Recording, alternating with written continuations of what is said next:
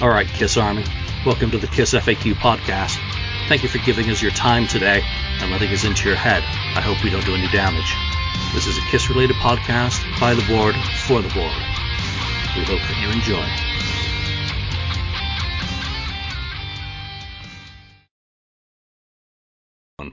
Welcome to episode 260, no, 286. Yes. Um, second attempt. We did record an episode last week. Unfortunately, there were some technical issues that made that episode unable to be aired. So we will revisit that topic in the future. Um, and hopefully, you know, catch up on it. Let's get into some news quickly from the week, uh, or from past week, is, um, Eric Carr's niece was going to be starring in a, you know, Mark, do you remember? Uh, She was going to be Uh, starring in a play. Yeah, so yeah, Lafayette? yeah, it was right by Ken apparently, right? Yeah, in, in Lafayette. So Sarah Jean is her Not too name. And let me Yeah. just see if I can find this text. I'm unprepared. I'm sorry. Um, it's going to be running through the 21st. It opened last week, and um, you know it sounds like a really cool thing at Lafayette, uh, this theater. And I'll post the details for it since I'm so unprepared today. Um, I'm of course drinking my election juice for Thursday at home in Britain, where I'm disenfranchised from voting. Um, so I'll be watching the results of that later. The other thing I meant to mention last week is that Tommy Thayer's Epiphone, the new blue sparkle one, um, what's it called? The electric blue, has Yeah. uh, you know is available for pre-order at uh, Reverb, and it's just 700 bucks, and it's a really good piece of gear uh, for someone who may not be able to afford a Les Paul or get into the Les Paul kind of range. Um, very well specced out. I've got the the Spaceman, which was the first signature guitar he had, and it plays like a monster. Well, There is a video on YouTube too if you want to check it out. He does play it and he talks about it online. Yeah, so it's a lot of guitar for the money, and it also looks really good if you get one signed by him um, in silver sharpie. Looks really nice, and it's probably one of the more affordable um, single member, you know, uh, kind of interactions that you can purchase on the tour, along with Eric Singer's drum uh, drum heads. Um, you know, so both very good things that you can get. Um, I don't think there's any other news. Mark, you just released your Christmas EP, and I was pinging you on that. You've got a really groovy song on there that immediately turned my head. So congratulations on it. Uh, what was the title of that one? The Mad Dash. Yeah, the Mad Dash. Uh, basically, yeah, thanks Ken, uh, Ken, Julian, uh, about that. Uh, basically, it's uh, my little attempt at a Christmas uh, EP, sort of a short story where, you know, you know the story. All of us can kind of relate to being last minute shoppers at one point in our life, and it's just like the story of the last minute shopper and his four phases of shopping: waking up in the morning, the car ride to the mall, the mad dash through the toy section, which is the part that Julian seems to like quite a lot, and then the the getting home and sitting by the fireplace, drinking a either a glass of whiskey or whatever it is, and uh, you know chilling out after your crazy day. So yeah, uh, if people want to check it out, it's on Bandcamp. That actually brings me to one other thing. This is a good segue. Um, on my Bandcamp site, if you go there now, you'll find this album, which is the one I did uh, last, uh, Man of Science, Man of Dreams. Uh, you can buy it right now till the end of the year for just 10 bucks. 10 bucks. I'm pretty much just trying to clear out my remaining uh, copies of this. This one, and I only have a couple of copies left of Brand New Day, the record before this. So both albums on vinyl are available for 10 bucks. And it's colored vinyl, so that's like a deal and a half. So if you haven't gotten if you haven't gotten a copy of that, then by all means go to my Bandcamp site, Project Gemini uh, dot. Yeah, and it's also really good music. You know, if if that's a factor for you, it's worth. Yeah. Well, yeah, yes. So not just that it's pretty colored vinyl. That's good music. And talking of vinyl, though, what did you guys think of the Kiss? Um, they're unloading their Kissteria box sets, surplus stock. So that what they've done is they've gone in. Uh, Gene and Paul have signed the the road cases. Um, they have put in a couple of prints from the tour, a, a nice, it looks like an 8x10 of Gene and one of Paul. Very nice pictures, probably taken by Keith, who does, well, he, he gets great position and freedom to roam to get the, uh, the really nice shots. and then they've slapped I th- what is it 2500 bucks now for the uh, but it's the last 30 sets so daniel what do you think about that is that like a selling point or are you just like oh my god they will do anything well it's it's not the one with all the cds or all the vinyls vinyl, vinyl. yeah vinyl yeah i guess if you're a vinyl guy but still uh, I'm sounding like an old record. It's still the same records that we already have, and so on and so forth. So, so, so to me, it doesn't do anything. Uh, but I'm sure some fans will enjoy it, and uh, 30 sets, I guess they will sell all of those. And it's nice that they take some time and sign them and and, hey. and so on. But but yeah, nothing, not for me. Cool way to get rid of them, especially when I mean, come on, how many copies of the albums have all of us bought collectively? Yeah. Can, can you still actively collect? I mean, Same did here, you yeah. did you get Kissteria? I don't remember. I did get I did get it. Uh, I think I ordered it on the evening of the first day it was available. Um, so I'm one of the early people, and I saw that they were going to sell these last 30. And I'm like, and they're signing. I'm like, you know, I, would said that they, they lost $750 from me uh, because I bought it at the lower price originally. I said if they would have signed them up front, I think they would have sold faster. Say they say if they sold, you know, signed a hundred or so, um, those hundred would have gone real fast off the beginning at the beginning. Mm-hmm. Um, where you know what was it? They came out in 2014 right? It's five years. Yep. Uh, it took five years to sell a thousand of these things, supposedly, or almost. You know, mm. it's not sold out, obviously, yet. Um, so I think they should have, you know, if they would have sold them with the signature, they could have charged a little more. I, I would have paid a little bit more for that. I think. Um, the the only thing I, would buy is the the photo from the Revenge era lineup. I think it looked kind of cool. Isn't there a photo of the Revenge era lineup in the? I think so. Set? Yeah, I, I, think so. I haven't. That's I haven't the only thing I want. While, but I'm yeah. sure there is. It's a really cool picture. yeah. Yeah, Mark, your your thoughts on it, and then we'll get into today's topics. Um, well, I mean, I I didn't get it. To me, it's you know being an independent musician.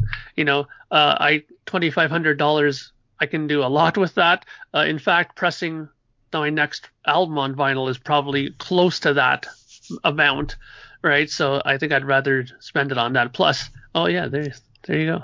And uh, I I like to uh, you know I, I collect the albums too. So I don't I don't feel guilty about passing on Kissteria because I have like you know 15 copies of Rock and Roll Over, you know 17 copies of the first record. So I, I think that they'll be more than happy with my contribution to their you know their whole catalog overall. And I have bought all the reissues too. So just I just didn't get them in the Kissteria box. That's all.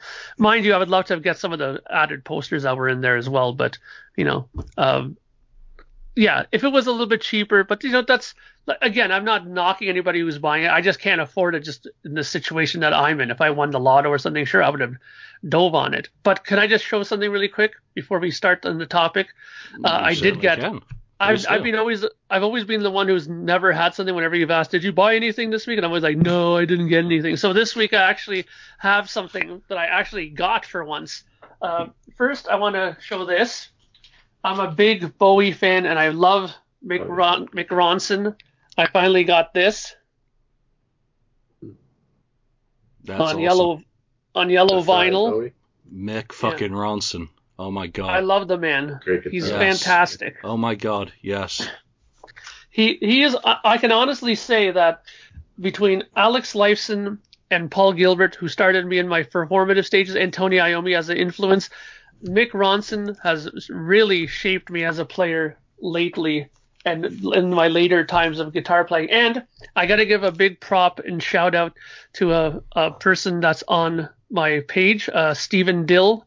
Uh, he helped me out for Black Friday and got me the, the Frank Zappa 10 inch of uh, Peaches en Regalia. This is the special mono mix that he did a long time ago that was never released. So uh, I was really searching for this and I couldn't find it anywhere here in Canada at all. So he he he messaged me and said, "Yeah, I can get it for you. It was limited edition. I got number 2656." So thank you, Steve, for getting that for me, and uh, that's what I got this week. Yay, I got something. Nice. I, I mean, I got a package finally. I have not been to the record store for anything, but a package arrived for me, and it's. Oh, yeah. Uh, the, sorry about the reflection there, but uh, you know, so I've got that now in my collection. We also have something else. We're going to do a giveaway this episode, and Ah. uh, you know, E1 has put together some really good packages uh, for Ace Frehley, and of course, this new EP for Record Store Day was a you know E1 um, exclusive for that day. They've also done the 10th anniversary Hmm. edition of Anomaly. Now, I wasn't going to buy this, but what I found out about it is that the cover's embossed. And it is really, really nice. It's a gatefold. Um, I'm not going to open this one up because this is actually the one we're going to give away. Um, Yeah. And what E1 has done for this recent r- release cycle is their own Ace signed exclusive editions. And this, of course, comes on yellow vinyl. So we're going to give this away. It's signed by Ace. Um, the way they did these is they do a signed cover. They also give you the actual one that's got the yellow vinyl LP in it. So you actually receive two sleeves uh, or jackets cool. for for the phrase. So we're going to give this away. And um, you know, for anyone who's not had the chance to get it, or just wants to win it, or flip it, whatever. Once it's yours, it's yours. You know, you'll find out during this show how you can win one. So, guys, remind me to tell people how they can remind it when we get into the topics.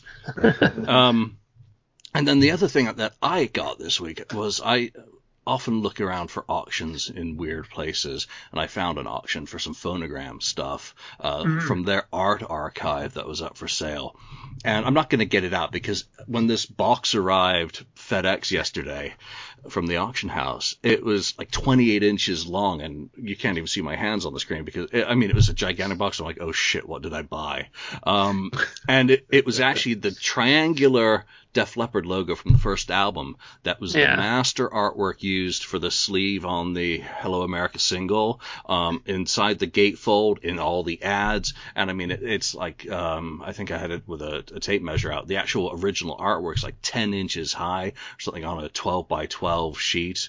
Um, it's gigantic. Very cool. Also comes with a horizontal logo that they did. And I think that's from the high and dry era. Um, Yeah. I haven't quite tracked down where it was used, but that's right my wheelhouse for Def Leppard. And it comes Oh, yeah. with the supporting documentation for the artist uh, who'd done the line coloring. You still see the pencil marks from the design. So, like the Kiss logo, it was done with a protractor. But the whole point I'm talking about this is there was a British picture sleeve cover, the original layout for the arc, the graphic layout on board for Talk to Me. Um, and a test printing of that. So I got both of those. I was like well chuffed, really pleased. You know, Oh, yeah. looking at this, you know, like first print test copy of it, it's on different stock than I remember the other sleeves to have been. That was kind of um, the production ones. I think were on kind of a, a soft paper that was, you know, frayed at the top. This is on solid, glossy or semi-gloss um, stock. But you could also see that there was a gradient to the background. While it's primarily red, it starts orange at the bottom and goes to red at the top, so how it was supposed to look. Um, just the geek in me, I'm like, oh wow, that's like neat. No wonder it didn't show up when it actually got printed. But just the stuff you can find out there is the point. I'm not going to tell you where because I'm hoping there's more stuff from that art archive. More puffs up. yeah, you know, you know, I, I, I'm glad people say, well, where, where did you get it? Find it yourself. It's out there. Do the legwork. You never know Yeah. what you're going to Yeah. come up with. People find Yeah. some outrageously cool stuff. I think this is a great example. I mean, this is the, you know, for talk to me. Okay, that's not as interesting as this is the fucking Def Leppard logo from 1980, along with the bill that shows how much the artist was, you know, uh, and that that could go up on my wall. That's and if I could if I could afford to go to the tour and do the meet and greet and get you know Rick, uh, Joe, uh, Sav to sign it, I wouldn't let Phil anywhere near it. Um, but it's, it's the 1980s. find Pete Willis. I'd, yeah, then I'd have to go to Sheffield and find one of his uh, properties and tell him that the sink was broken to get him over there to sign it. Um, but uh, no, no Funny Steve. Yeah, I thought they'd both make good signings um, items, but you know, just cool shit. So always look around, look in your local ads for estate sales. Um, you know, stop by garage sales. You never know what you're going to find. This was completely unexpected. Um, So very cool. Let's move into Cool. today's topics. We're going to the board this week. You know, last week's uh, you know unusable episode. This week, so much has been going on the board that there's actually stuff that I think is worth talking about and discussing. Um, let's jump straight in. And one of the topics that's getting a lot of hits is lip syncing. How can you support this? Um, I'd just like to get everyone's thoughts on that. You know, for those of us that have gone to shows, how do we justify it? If it's, you know, in, in the case, is anyone here going to deny it's happening? I don't think so. Um, there's certainly tape being used. I'm not afraid to admit that. For myself, I'm going to say when I'm spending that amount on tickets, I want a good show. Um, so I'm perfectly fine with it. Uh, that's the only justification I need in my head. I don't want to see anyone sc- uh, screaming like an injured cat. Um, and paying for the privilege of doing so. So I, I rationalize it in my head as if it's the best way to get a, a show done at this stage, then I have no problem with it. Daniel, what would be your thoughts on that whole kind of topic? Well, I have to second that opinion a bit. Uh, um, to me, um, I think it's the only band I would g- go and see that uh, the only band I could accept this from, just because I like them so much. I mean, the Motley Crue tour is around the corner, and I guess they might need some help as well, but that won't interest me the same way. I think.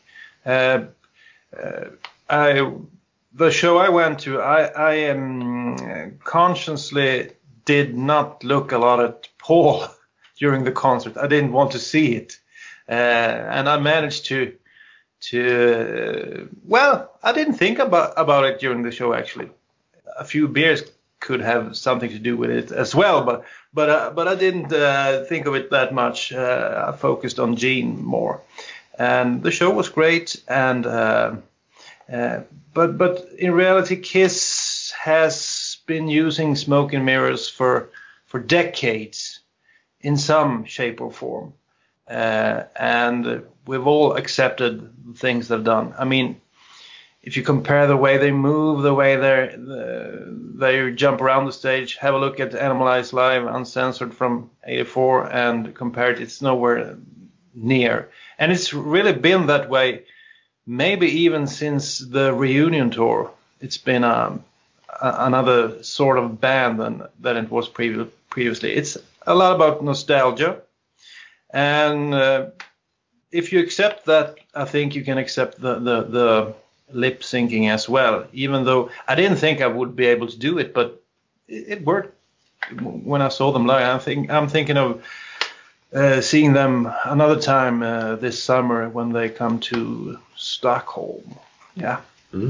Yeah, you've got a few more shows in your neck of the wood coming up Yep. that are that are possibilities, and they're clustered pretty well for you know the Scandinavian fans to do multiple shows, the German fans to do multiple shows, and uh, I I think. Uh, well, that's it, really. Uh, really, the two areas of Europe where the fans generally exist. Mark, you, I, I don't think you've even gone to a show, but as a working musician, um, as someone who creates, are you offended by it, or do you see another side of the coin?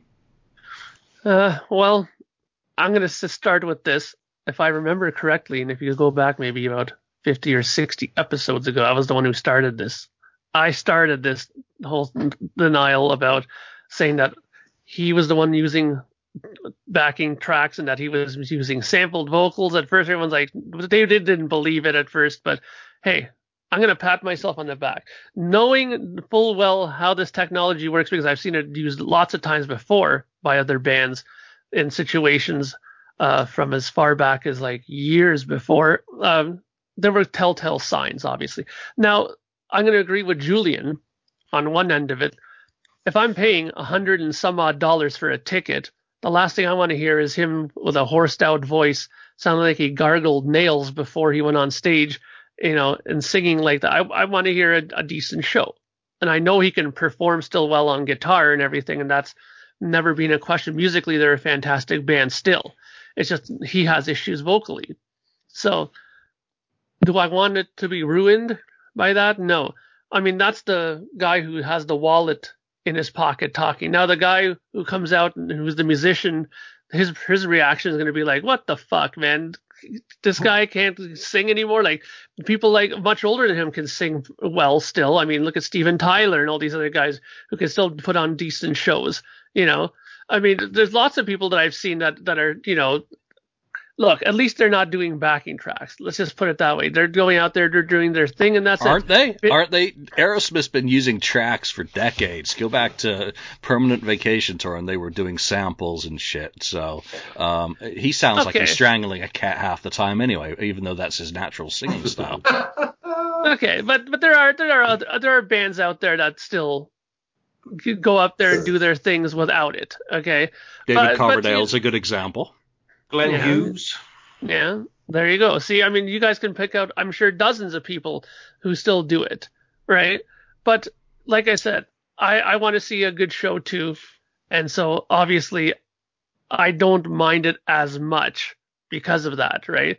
I mean, don't get me wrong, I'm not against that totally because one of my favorite bands in the whole world, they use backing stuff for music. I mean, Rush on their Test for Echo tour had second guitar stuff on backing tracks that they played to a click to because they had to because they had so much guitar overdubbed on some of these records they had to do it. Otherwise it sounded like there was like half the song was missing you know? So i i don't i don't hate the technology. It's just i i guess i'm one of those guys that you know if there was if there's a strong reason to use it fine. If not then why use it you know? I mean motley crue will have every reason to use it now. I mean vince is you know not in great shape to sing. So I, I wouldn't be surprised if they use it, and I think they have used backing tracks, especially on backing vocals for years. I know that's true, but Yeah. whatever. Like I said, if I'm going to spend that much money, yeah, I don't think I'll I would mind it so much. Yeah, Vince Happy Meal, uh, and his his tracks for half the words. No, actually, he's down to a third of the. I love Motley Crue, by the way. Some of my favorite shows I went to were Motley Crue, but over the past ten years, his performances have been shite, utter crap, and I felt offended paying for them. Um, Ken, bring some reason into this discussion. Well, uh, going back to before, it was like over a year ago, a year ago, last August or somewhere around there, we had a episode and we talked about, you know, lip syncing. Well, is it going to happen or, you know, well, Kiss do a tour and so on. And, and I remember saying that I think if they did a tour, they would have to use tracks uh, because the way Paul was singing at that time was, Mm-hmm. was not good. So he obviously they they obviously did it and it's working. And you know, I went to that one show in in Sacramento so far and it was fantastic. I had a great time. I mean, not everyone is has backing tracks in the band or anything. Um, it's, it's just Paul. And if you saw a little bit of the Tokyo thing that just happened recently, you could see uh, when Paul's you know screaming or talking in between some of the songs, his voice is there's no way he could have been singing. Um, there's no way. So um, I think it's a good idea. And again, most of the people at those shows are fair weather fans uh, that are coming out. They're just not all Kiss fans. They're fans that have, you know, oh, it's the last tour. I got to go see them. You know, I never went out and saw saw Kiss, or I heard the you know their one song on the radio. I might as well go go to their concert. Um, so it, yeah, I think it's it's okay. It's okay and it works. People have a good time. I had a great time, and I'm a Kiss fan going way way back, and I I don't have a problem with it. You have to keep in mind a Kiss concert is so much more than the actual performance nowadays. At least for us Kiss fans. I mean, the whole gathering before the concert, Experience. meeting fans, the experience. It's. I, I think I had more fun this year than probably even when I went to the reunion tour because of all the fans, because of the community, because of the Kiss Army. So that's a big, big part of Kiss these days. I mean, uh, to me, that's a real big part of the experience and something that I really look forward to every time I go and see Kiss. It was the same when, when I went to see Gene Simmons. I mean, the, the pre-party with other guys. I mean, that's fantastic. It's almost like being religious, I guess, if I was religious. I mean, you have the you have the same belief and, and you feel the unity sort of. It's it's really really cool. Yeah, you're you're you know you, the congregation is gathering for home, holy Yeah. communion of Yeah. ki- of Christianity and going to Yeah. be drinking from Gene's blood cup. Um. You know, But- it's the same thing. but it is about it's about show business and i think that's always been the things that you have to separate show business. It is about money. Um, but when we went to vancouver I, I went to vancouver and you know paul his raps he, he could barely introduce songs and then you heard good songs being performed. And i'm be, saying being performed specifically rather than being sung. Um, and they've worked Tommy and Eric so much more into the vocals, and Gene's done so much more vocalizing and backgrounds to try and support the whole machine that they really tried everything that they could. But we go back to 2017, and when I went to Reno for that show, I was like, holy shit, this is just, you know, I tried to be positive and spin it then, but you really get to a point where you, you know why they're doing the end of the road tour. They know you know why they're doing this now, and they're going all out to give everyone the happiest ending that you can receive from a non-Balinese um, specialist. Would you like your happy ending, sir? Yes, please. And can you can you use tape? All right, that's probably a bad seg- segue into another topic. So, um, Gene, and I mean, one of the things that people suggested on the board, again, all these topics today are coming from the message board, pretty much. Um, I think you could actually say who's who's come up with with a topic. It's, it's kind of interesting to hear who who is who it is. who, who started it? Yeah, yeah, who but- started the? It might be some returning banned user whose name I'm watching and don't want to draw attention to. Oh, okay. Um, Might be that. um, and because we use aliases and not real names on the board, which is something I hate, but it is what it is. It's like CB radios in the 70s. I feel like an idiot saying butt fart 49. Breaker, breaker. You know, yeah, came up with this topic. Let's move into the next part, though. This was another kind of uh, no, not a kind of. It was a topic on the message board in the past week, and it was uh, should Gene assume more vocal duties? And I take that to read what more can Gene do? I mean, he's already doing a lot more singing of vocals than he ever did, making for a very interesting listening experience for me, as someone who collected the bootlegs uh, for many years what more can he do? Do you put more Gene songs in? Well, Paul's still a member of the band and is not going to let that balance to come out of uh, go out of whack, is he? Um, so Ken, back to you for should Gene do more? I mean, Yeah. Well, come on, Gene, Well- stop being so lazy.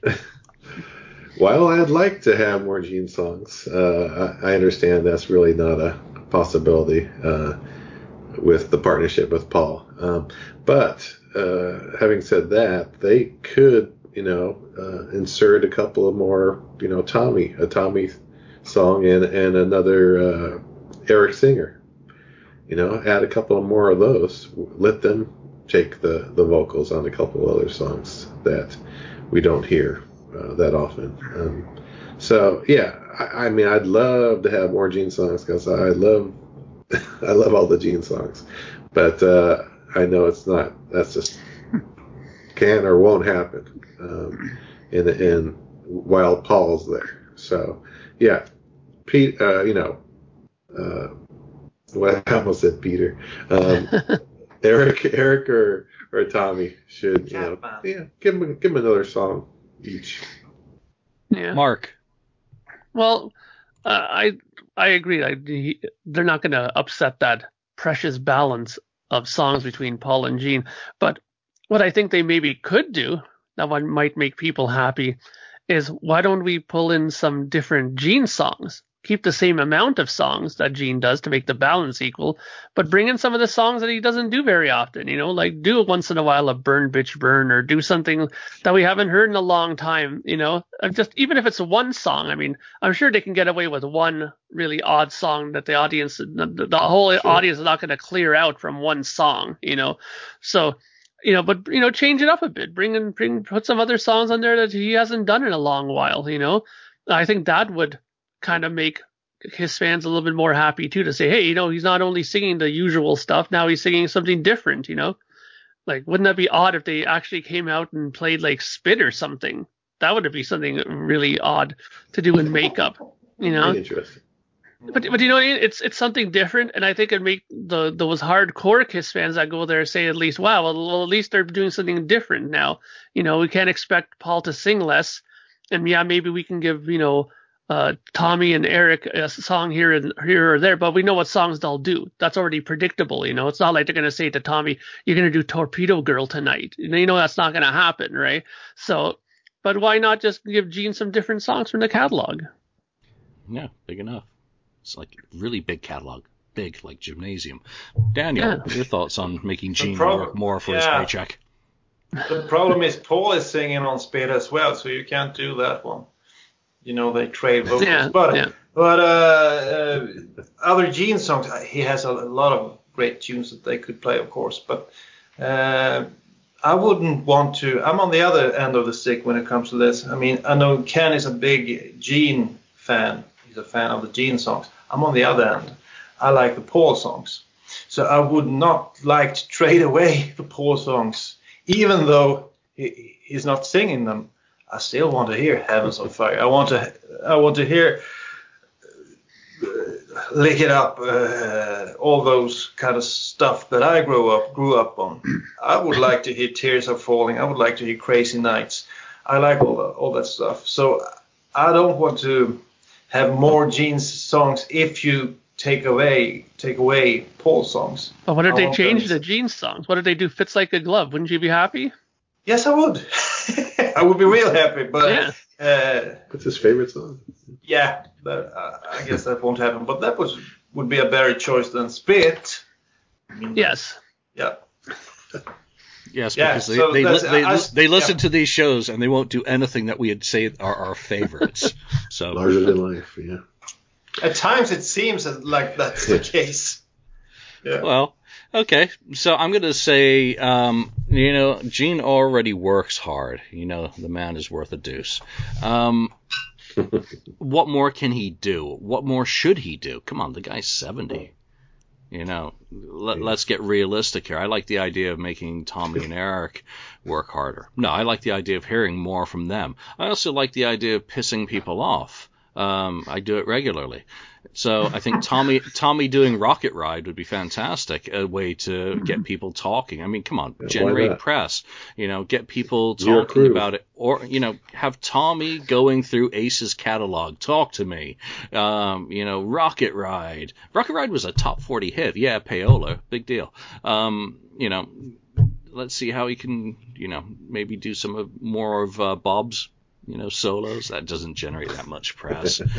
Uh, it's my life. Sell the vault. I mean, surely Yeah. that needs to keep moving. Throw in "It's My Life." All four of them can trade off on the vocals like the originals did on you know that recording, and that takes off the you know the load from Gene and Paul. Maybe let just Tommy and Eric do the the vocals on it, and Gene can just come in during the chorus. Whatever. There there are so many ways to kind of do it, and also sell product again, I'm I'm always stunned that you know they've got these Kissterias and they they don't seem to you know do much mentioning any of it in concert. Um, it- it's just very disappointing from that point of view. I wanted to talk about that Kissteria thing. I mean, now that we get to the bottom of the barrel, they sign copies. Well, why didn't they sign a 100 copies and mix them in randomly into the stock to begin with as a way to get Yeah. people, you know, just stupid stuff like that. You know, randomly insert signed copies into the stock of stuff they sell through the Kiss Online store. Um, you know, have have it all packaged up in such a way that the people packing it can't, you know, pick favorites, so that Mark Cicchini Yeah. gets all the signed copies uh, for his collection, you know, stuff like that, uh, and Julian gets none.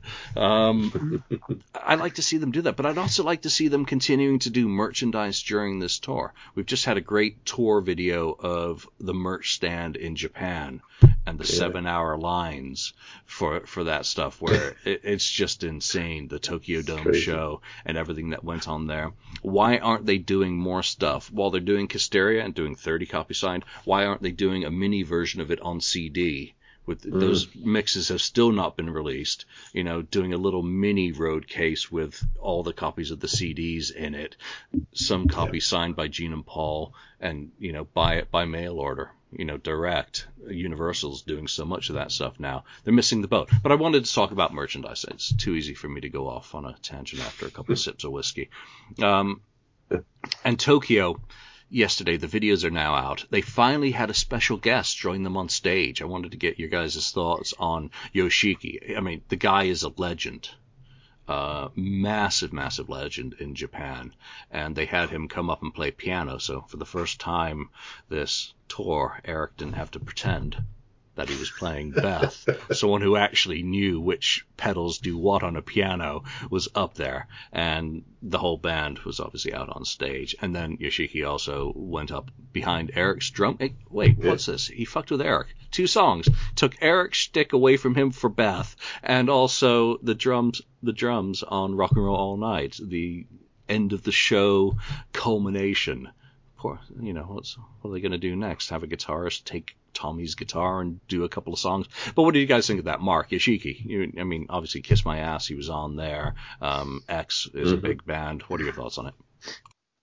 I think it was kind of cool actually because um, Kiss is one of those bands that very rarely ever has had somebody come up on stage with them, right? So this makes it a sort of a you know a rare appearance, and for people who are there at the show, it makes them feel extra special because they're they were there. They could say I was there at a show that had somebody come up on stage, and you know, the like you said, the guy's a legend, right? Mm-hmm. And you know, obviously the piano playing is fantastic.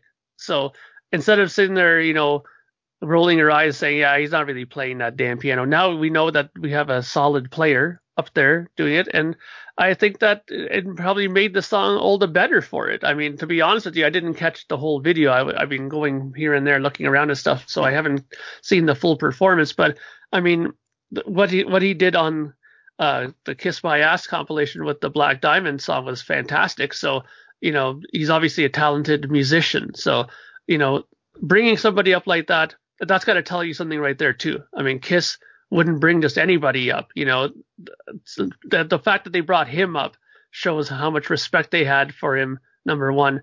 And, you know, they were probably confident enough that he would go up there and do a great performance of the song with them, which he did. Yeah, great. And what did he do on Kiss My Ass? Was it Black Black Diamond? Black Diamond. Black Diamond, yeah. Yeah. Yeah. yeah. Ken, great. what are your what are your thoughts on Yoshiki? Yeah, I think it was great. Um, and like Mark said, you know, Kiss is, you know, so uh, what do you want to say? Um, they they don't go out of their box at all, and this is this is something that they never do. You know, have someone on stage with them. Um, so it was very cool. Uh, I saw both videos. I saw the Beth video, uh, which is cool. Him uh, playing the piano and and Eric standing next to him singing, um, and then the the drums. I think it's probably the first time they've had what two drum drum sets on on stage because they were both playing drums. Um, and they were playing together as drums. And then at, at, at one point, uh, Eric Sing, Singer kind of stops and, and, and Yoshiki is still, still drumming away. And then he comes back in and, you know, continues. And I thought that, you know, that's really cool, um, that they did that. And, um, so yeah, they have obviously a lot of respect for, um, that artist, and uh, I think it was a cool thing, a cool thing for the fans of Japan. Yeah, one of the things that I immediately thought of is they were showing Japan a great deal of respect. Um, you know, obviously for a country that is very big on manners and behavior oh, and uh, and the cultural side that you know as Westerners we, we can't really fathom. Um, it, it, mm-hmm. It's just amazing that they have finally had a guest, and of course it was in Japan, and it was Yoshiki, and it was in Tokyo, and it was on two very important songs in the set. Um, so I thought that was very cool from that perspective. Daniel, what were your thoughts on it? Well, I think the the bond between Kiss and Japan has always been special, and uh, this is just another way of showing it. And uh, I like anything to shake things up, so I think it was a good idea and I especially like the the Kiss tie-in with with the Kiss My Ass record. That that that it, that's one of the few songs that's actually listenable on that album. Yeah. Uh, so uh, that's a that, that's a good tie-in with, with history, so to speak. I think it was a, a cool thing, just as the other guy said. Yeah, and like Ken mentioned, they haven't had too many people join them on stage ever before. Joe they? I mean, Perry, Joe, Perry, Joe Perry, Phil, Bill Uh, Cullen, yeah. Phil Phil. colonoscopy. Um, the, the, the, jur- the journalist. Uh, God, what's her name? I should know this. Creem. Oh, the yeah, the I I, I Wil- was Winooski, Winooski, is it Jan or something? Jaan Uhelszki. yeah. Uhelszki, okay. Yeah, that you know that that was very cool, and that's all I can think of off the top of my head in makeup. So, and they they don't really jam. Yeah. So very cool. All right, let's move on into you know some more of the uh, of the topics. I think Ken, you you chimed in. Do we? No, we covered Did that. We? The last thirty Kissteria sets. So uh, Yeah. there was also a poll this week. Which king, which Kiss king is your pick as your favorite? King of the yeah. Nighttime World, King of the Mountain, or King of Hearts? Daniel, which is your, which is your king? Well, uh, uh, it sure as hell it ain't King of Hearts, but the other two are, are great songs. But I'd have to go with King of the Mountain because uh, that's probably my favorite song from the 80s. Um, the dynamic drumming from Eric Carr, uh, the awesome vocals from Paul Stanley, and great lyrics, or great, but at least great Kiss lyrics, you know. I'm the king of the mountain, standing on top of, uh, you know, all that kind of stuff. So that's a perfect Kiss song, perfect album opener and everything. Uh, so I'll, I'll pick that one. That's a good pick. Mark, you're gonna pick Destroyer, of course. How did you know? How did you know I was going to pick that? No, uh, you, you, I, I always right away when I saw that uh, topic, actually, I, I immediately went for uh, King of the Mountain. Of course, that's my favorite song. It's my favorite, you know, Kiss non-makeup album. So, uh, yeah, King of the Mountain is easily, and I've said this numerous times, is probably one of the best opening songs that Kiss has ever put on an album. Wow, Second that. wow. Ken, um, yeah, for me, it's it's King of the Nighttime World. Um, Sacrilege. I'm Uh, sorry, guys, but yeah, uh, I, I'll, I like that better than King of the Mountain. Um, I- I, actually, I like it a lot better than King of the Mountain. Even though it's a great King of the Mountain's a great lead off song, of course, on the the album, but it's I just think going back in the Nighttime World works great. I mean, I heard it first uh, on the live too. That's where I heard it. Um, so that's that's the song that sticks out for me. Um, now, King of Hearts. Um, I, don't want to mention. I, I, I I do not like that song. That's one of my least favorite songs on on yeah. It's my one of my least favorite songs on uh, Hot in the Shade. So it's just it's got to be another King song that's better than that. But anyway. you know it's Bruce Kulick's birthday today, and a kitten just died when you said that. Well, happy birthday, by the way. But yeah, I mean, I, I- it's, it's just that, that song uh, grates on me for some reason. I don't know what it is. That's actually what I actually really like it. You know, it, it, was one of those songs on the album that I thought was one of the better ones. If we were to lop Oh. five songs off it, I think that one might sub, uh, might Yeah. actually survive. Now I'm gonna have to go back and check my rankings that Yeah. I've done on this album on the lipstick panel and the one that we did and see if it was on you know anywhere on there. But uh, right now, off the top of my head, I'm with Daniel and Mark and King of the Mountain just because of what Asylum means to me. That was my first album. So when I go back, um, it actually is like being a 14 year old again, uh, as much as we laugh at that concept sometimes online. You know what? When I went down to Kmart on my birthday that year and bought, you know, Theater of Pain and Asylum, got home, put that in the deck, and Yeah. Who's leading the poll? Is is it King of? I guess it's King of the Nighttime World. King of the Which- Nighttime World. Come on, it's yeah. classic Kiss. Of course it's gonna Yeah. win. It's classic. Yeah. But you know, it's a cover, and it is Yeah. a cover. you know, they didn't. They they cover, yeah. you know we talked about that in the episode that didn't air last week. You know, yeah, they bought it and they transformed it from mundane into spectacular. You can see exactly what Bob Ezrin and Paul Stanley brought to that song. You go online now and listen to the Hollywood Stars version of it, and you're like, well, it's kind of it's good, but it's not like first song on a Kiss album good, um, which you know, you know, it wasn't first song, second Kiss, song. Kiss made it their own. I mean, they Yeah. really did. Yeah, so I mean, th- these three kings are great songs, you know, all three of them for me. So, um, yeah, but I'll I'll go with Asylum just because of that bombastic Eric Carr. Um, makes me think of him every time I play Asylum, and it's also for me for me it's one of the very best opening tracks on any Kiss album. Um, and there's only a few albums where I think they've got killer, killer opening tracks. So Have we- ha, have we ever ranked the opening songs? That would be a cool episode. We'll have to, or or or, Yeah. or there'll be another podcast doing it now. I mean, someone may The be best it, lead would be a- it would be real fun to do because there's a lot of good ones. Yeah, we'll have to try and narrow Oh, it down maybe into our top ten Kiss Yeah, opening yeah. tracks rather than every single album Yeah. because that'll just become a little bit too turgid with some Yeah. of those. So top ten Kiss Yeah. opening tracks coming soon to a podcast near you.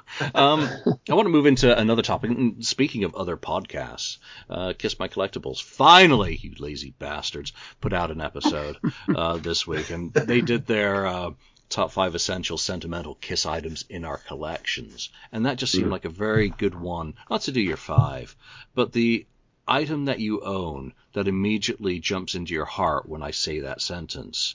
What is the one item in your collection that you means the most to you?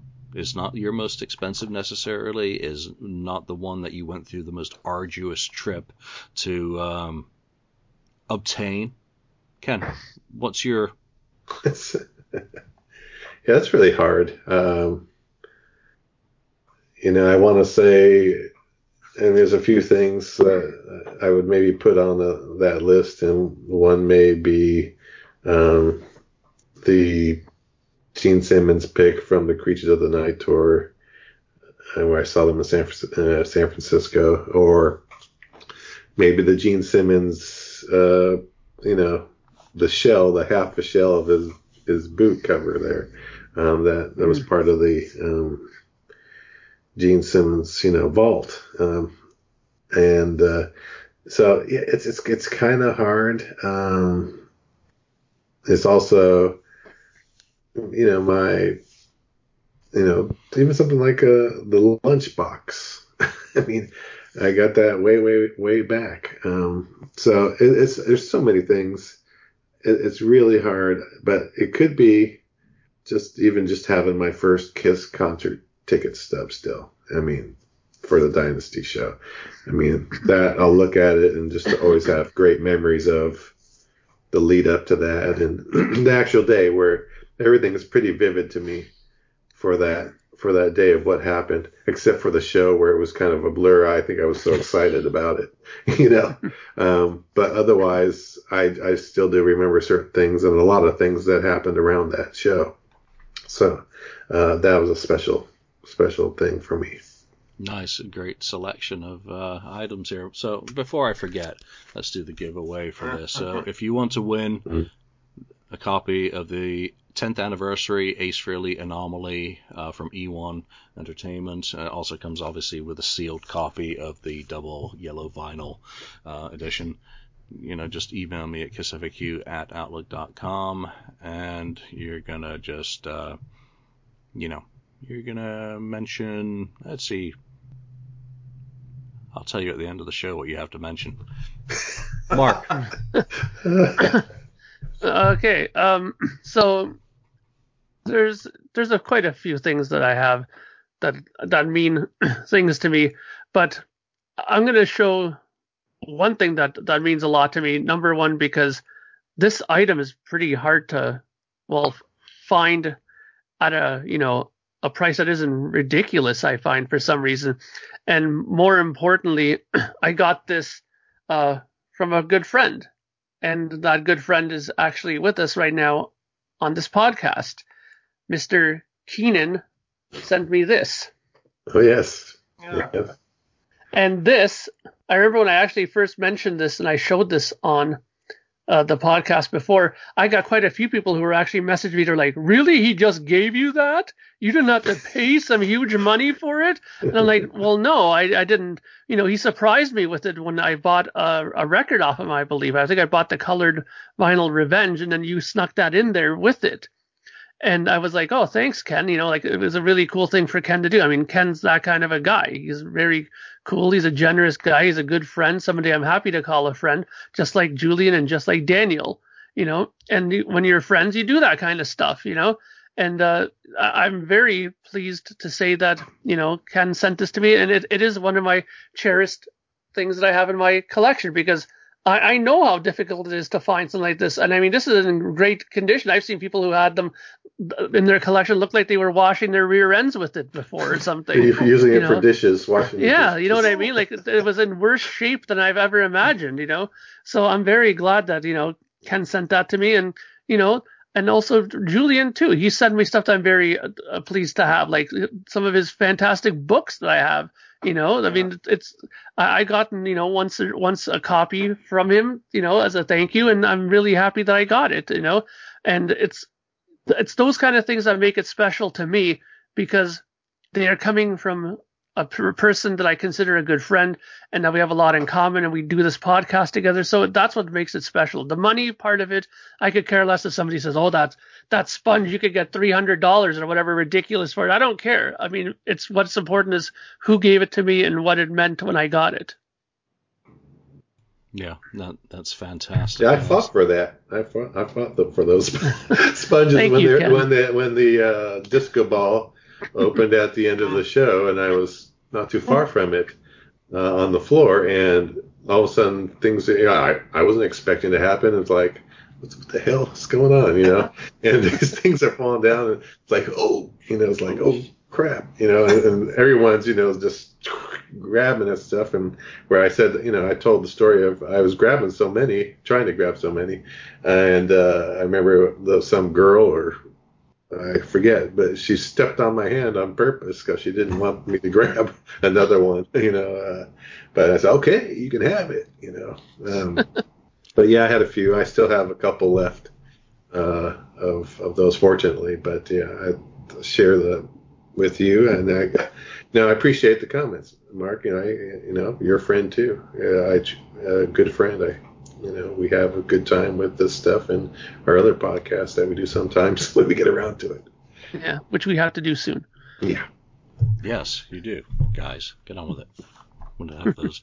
No, very very cool story, Mark. That hits the nail on the head. All right, Daniel, you've had a lot of time to think about this.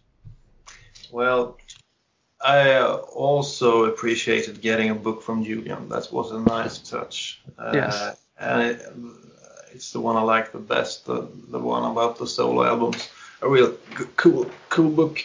But uh, other than that, uh, to me, it's always been about the music. And um, I was never that big into buying Kiss merchandise of course, when I was a teenager, uh, I bought a lot, but nowadays uh, I have other things to, to, to, to like tomorrow I'm going to buy a snowmobile. Oh, That's nice. stuff like I put my money on these days. Uh, but but uh, back in the day, if I think of it, some t- at times I go back to, to my Kiss stuff and I put I, I, I put my fingers on special items and I kind of finger it a little bit and put it away. It always feels cool and I, I, I, I it's like a, uh, it's like uh going on a journey back to the early days. It's actually the first Kiss cassette, the first Kiss Oh, cassette nice. I ever bought. Yeah. And uh, as I've said previously, I got the Asylum and Animalize at the same time. But the Animalize album, uh, the cassette of that one, oh, I like that one. So I Nice. have a look at it at times, and uh, you know, it's not worth anything uh, money-wise, but to me, it's always special. it's it was the gateway into Kiss and all this craziness. So Mhm. it's always been special to me. It's really cool looking. It's silver, and you know, yeah, that's my favorite Cool. thing. Nice. I, I think the memories are a really good thing to stress, and the things that we've received from friends. Um, last year, I received a really, actually in person, and then one in, in via post. You know, the Australian um, lithographs that were done for the Gene Simmons solo tour. Um, Oh yeah, that's nice. and Yeah. also the Ace Frehley solo tour, which I had framed up. Um, uh, uh, they're great pieces of art in in themselves, and to have been gifts from friends are just mean the world to me. Um, but I think my most cherished item is likely based on a memory. I haven't kept a lot of my ticket stubs. I used to sell them off in batches, just because I, you know, I had no use for them. Um, I think the memory of Peter Criss's cutting room experience is represented by a Mm. T-shirt that I wear a lot. Because after that event, I had taken a picture of the drums being ripped down and just they were stacked bass, um, fl- tom, and snare in a pile. And with the lighting still coming off it, it made for a beautiful effect. So I had my photo of that blown up and put on a black t-shirt with the last Criss. I was there, you know, cutting room. And when I wear that t-shirt, I always think of that event. I always think of the people who I was with that day, who I, I interacted with, um, the performance itself and the music and seeing Moochie have a song dedicated to her, you know, that he hadn't done at the Australian one. And the conversations that I had with Scott at, at my table and the many other fans who I, I know online who were there, and we all shared in something very special, absolutely spectacular, and incredibly amazing.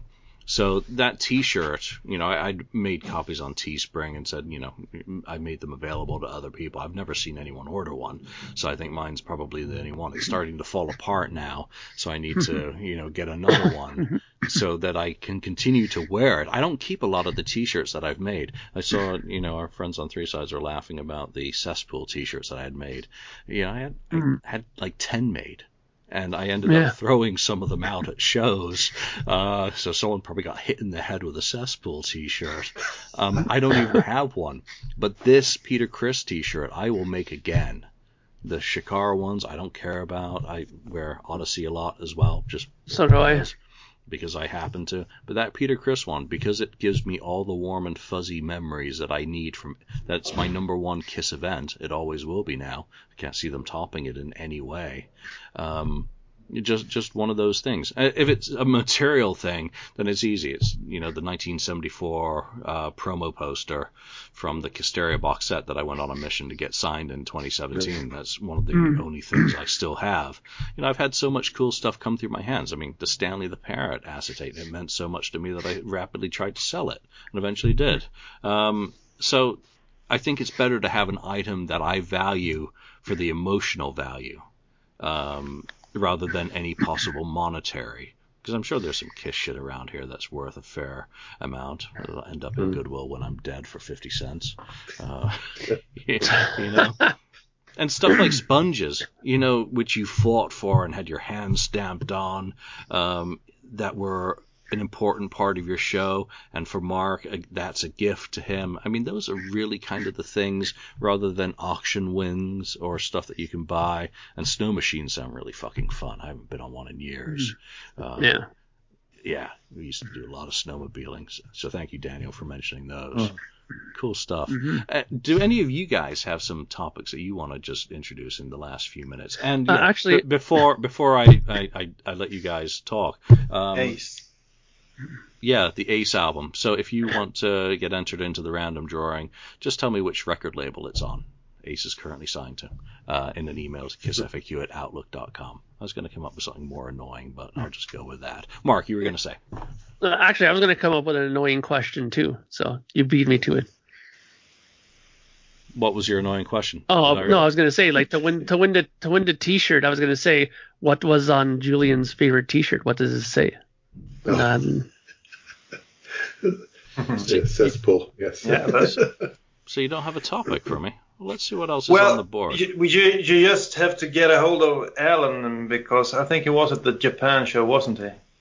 yeah, Pretty soon, I want to hear his take on it. So, so, you, so you need to get a hold of him if Hmm. you can.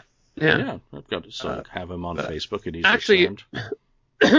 there is one thing that's actually interesting to take a look at. I haven't checked it out yet, but I'm wondering if any of you guys have seen this on the board. There was a a topic about uh, Warren Huart. I don't know if you guys know that guy, the producer guy. Uh, he put up a post just recently on his channel on the YouTube saying that how he uh, played guitar with Ace Frehley, and he has like he went through this whole thing about how he worked on I think it was Rock and Roll Hell or something on Origins with him, and he also talks about Space Invader, and he goes through this video and he shows like a guitar that Ace signed to him, and he goes through a bunch of Kiss memorabilia that he, that he got from Ace on there. So um, I'm gonna watch it because I haven't watched it yet, but apparently it's a pretty cool video in regards to the making of Origins and Space Invader. So if, if you guys are interested in it, on in that, it's on the board. I also saw Ace booked a, f- a few dates in Sweden this summer, so I might Ah. have to go and, and see him. It's, he's at Gröna Lund and uh, some other places, uh, some festival, not too far from here, so I, I might go and check that out. When was the Yeah. last time he came? Last time he came to Sweden, Yeah. yeah, it was a few years ago, but it, he seems to come here quite regularly. So, so here he is. He's, he's here from time to time, but uh, yeah. Yeah, that was a good video. Actually, I haven't had a chance to watch it yet, but judging by people's responses to it, it is worth uh, checking out. So um, check out on the board if you don't know where it is. Uh, really interesting video about recording Origins Volume One with Ace Slash and others, and it's uh, the website is producelikeapro.com. Yeah. Uh, where, where that can be found. So, yeah, and speaking of Ace, he's uh, doing his last three dates of the year from tonight. Um, and I don't know, I think they're Midwest, but I have no idea. You have to look on his site for where they are if you're interested in going seeing them or if you're even able to. All right, let's leave that there for this week. That's a good bunch of diverse topics. Uh, remember, you know, there's a question embedded in this show of uh, winning a signed copy of Ace's 10th anniversary anomaly double yellow vinyl LP. That's a mouthful. That's awesome. Um, everything should be complex to actually say. Uh, you know, think about some of these topics that we've discussed this week. You know, which one of the three kings are is your favorite? Um, should Gene do more? Should Gene get off his ass and actually help the band out? Um, are you okay being a hypocrite and dis, you know, dissing Britney and uh, Milli Vanilli if you know Kisses Memorex is providing a best entertainment value for your hard-earned dollars, or do you want to go to a live cat strangling session with Pyro? Um, you know, tune in and let us know what you think because we do love having discussions with you. And what we do appreciate is that they've been respectful on YouTube and elsewhere. Very few trolls. Uh, We appreciate the thoughts, especially people who write long explanations of their thoughts and how we're wrong. You know, it, it, it's totally fair. We, we'd love it. It's, uh, you know, very much appreciate the time that you take to listen to our show and to comment on it. So for now, for Mark, for Ken, Daniel, and myself, thank you for watching, and we'll see you next time if this managed to record. Bye for now. Thank you for spending time listening to the Kiss FAQ podcast today. All sales are final, there are no refunds. If you'd like, look us up on Facebook or come over to the Kiss FAQ message board and discuss the topic we've broadcast today. Don't forget to rate us on iTunes, Spreaker, or wherever you've listened to the show. We hope you'll join us again.